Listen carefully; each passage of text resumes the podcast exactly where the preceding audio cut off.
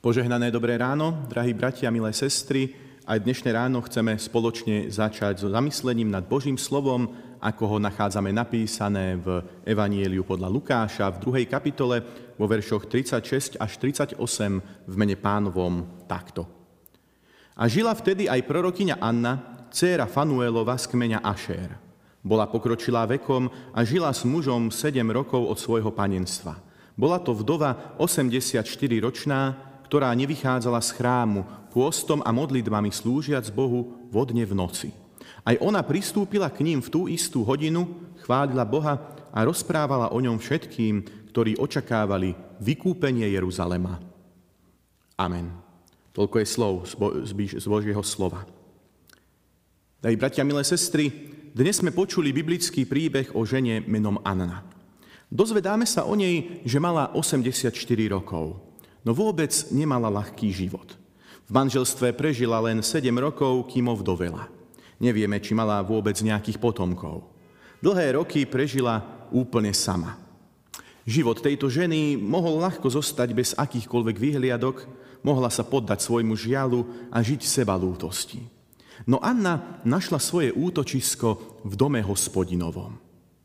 Čo mohla v chráme robiť takáto obyčajná žena? Kým bola mladšia, pravdepodobne konala rôzne služobné a pomocné práce, ale aj potom, čo zostarla, slúžila ďalej, čítame, že pôstom a modlitbami. A v Biblii ju máme označenú dokonca ako prorokyňu. Hoci kto by si teraz mohol povedať, to je veľmi divná služba. To si niekde v kúte iba meditovala a šepkala modlitby. To predsa ani Pánu Bohu, ani ľuďom nejako nepomáhalo. Možno to tak na prvý pohľad vyzerá, ale pravda je niekde úplne inde. Anna sa odovzdávala Pánu Bohu do rúk, aby ju on sám mohol naplňať svojím duchom. Nehľadala únik v nejakých spomienkach a aj keď nemala manžela, tak zistila, že Hospodin jej ponúka samého seba.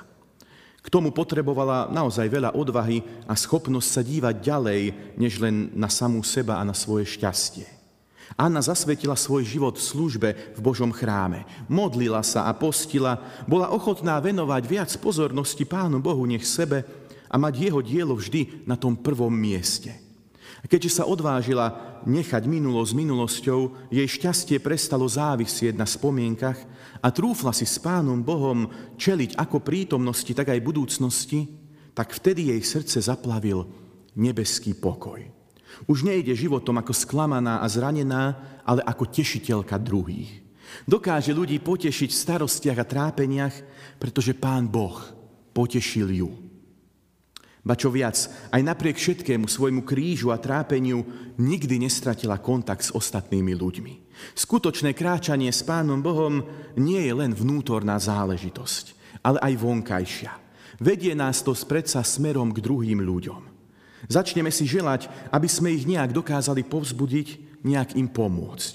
V Aninej dobe bol svet naozaj temný, pochmúrny a bez nádeje. Mnohí si vtedy zúfali a nevládali uniec ťažobu sveta. Preto hľadali vykúpenie, ktoré mohlo prísť jedine skrze Pána Boha, keď sa ukáže Mesiáš. No a pravda je taká, drahí bratia, milé sestry, že svet sa dodnes vôbec nezmenil. No a zrazu tu bol ten deň. Ježiš sa narodil.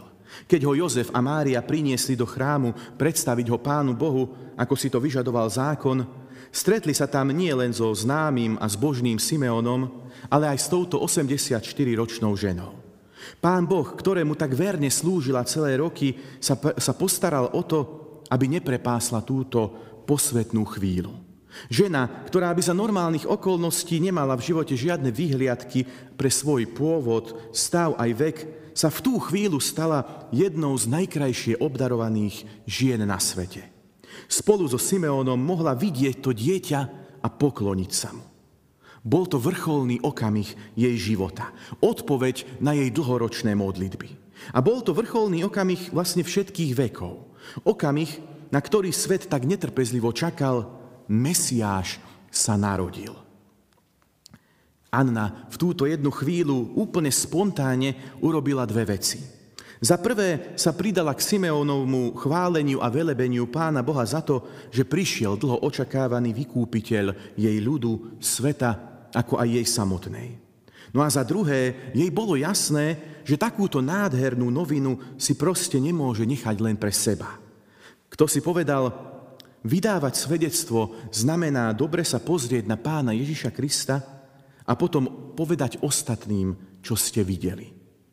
Presne toto urobila aj Anna. Šla a rozprávala všetkým, ktorých stretla, o tom, čo videla.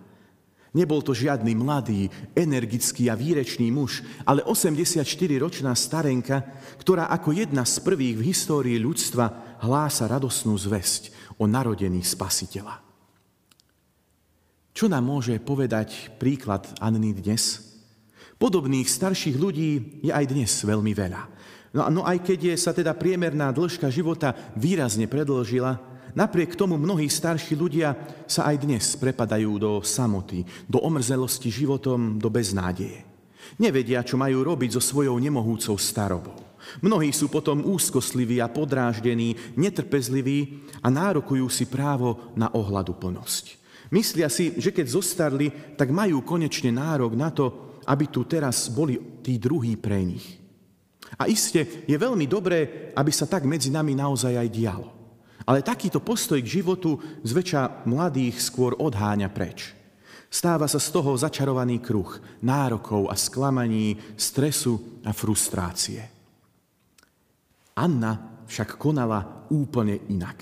Aj vo svojej starobe bola vzorom pre všetkých, ktorí toho nemali ani zďaleka toľko odžité ako ona sama. Vedela, že aj vo svojej, svojom veku, vo svojej krehkosti a možno aj všelijakej nemohúcnosti má jej život ešte stále zmysel. Vedela, že Pán Boh aj napriek jej starobe s ňou ešte stále neskončil. Prišla na to, čo môže robiť, čo by sa Pánu Bohu páčilo a blížnym pomohlo, modliť sa a postiť.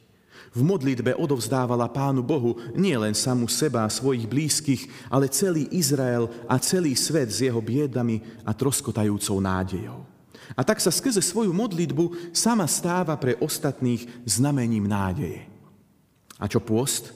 Anna minimalizuje všetky svoje potreby, uspokojuje sa s tým málom, čo má.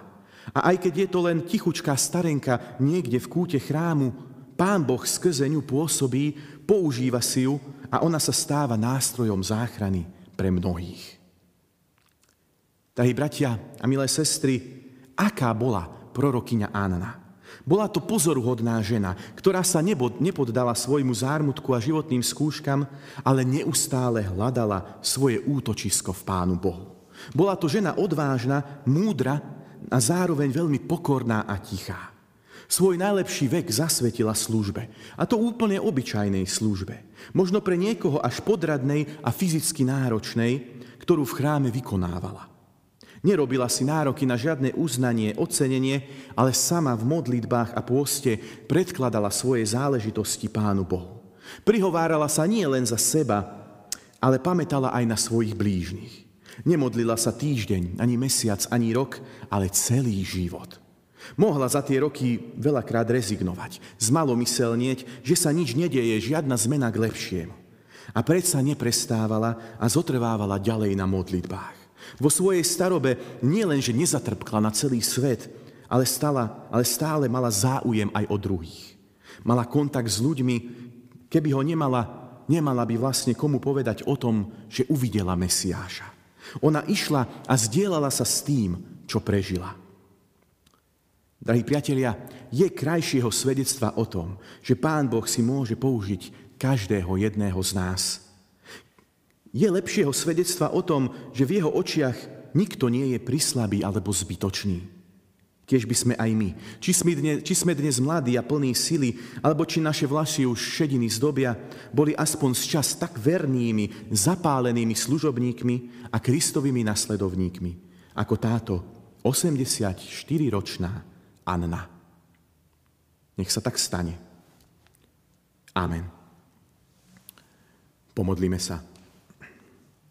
Najdrahší Pane a Spasiteľu náš, ďakujeme, že aj tohto roku sme si mohli pripomínať moment Tvojho narodenia. Ďakujeme, že si prišiel do tohto nášho sveta ako Spasiteľ a záchranca všetkých.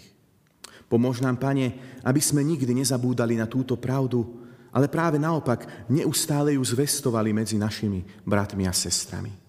Veď naše životy svojim požehnaním, Pane.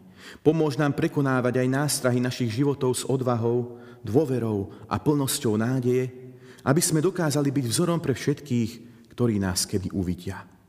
Daj nám do srdc túžbu k modlitbám, odvahu k pôstu a priehrštia záujmu o ľudí okolo nás. Nech je Tvoje meno medzi nami oslávené aj práve dnes. Amen.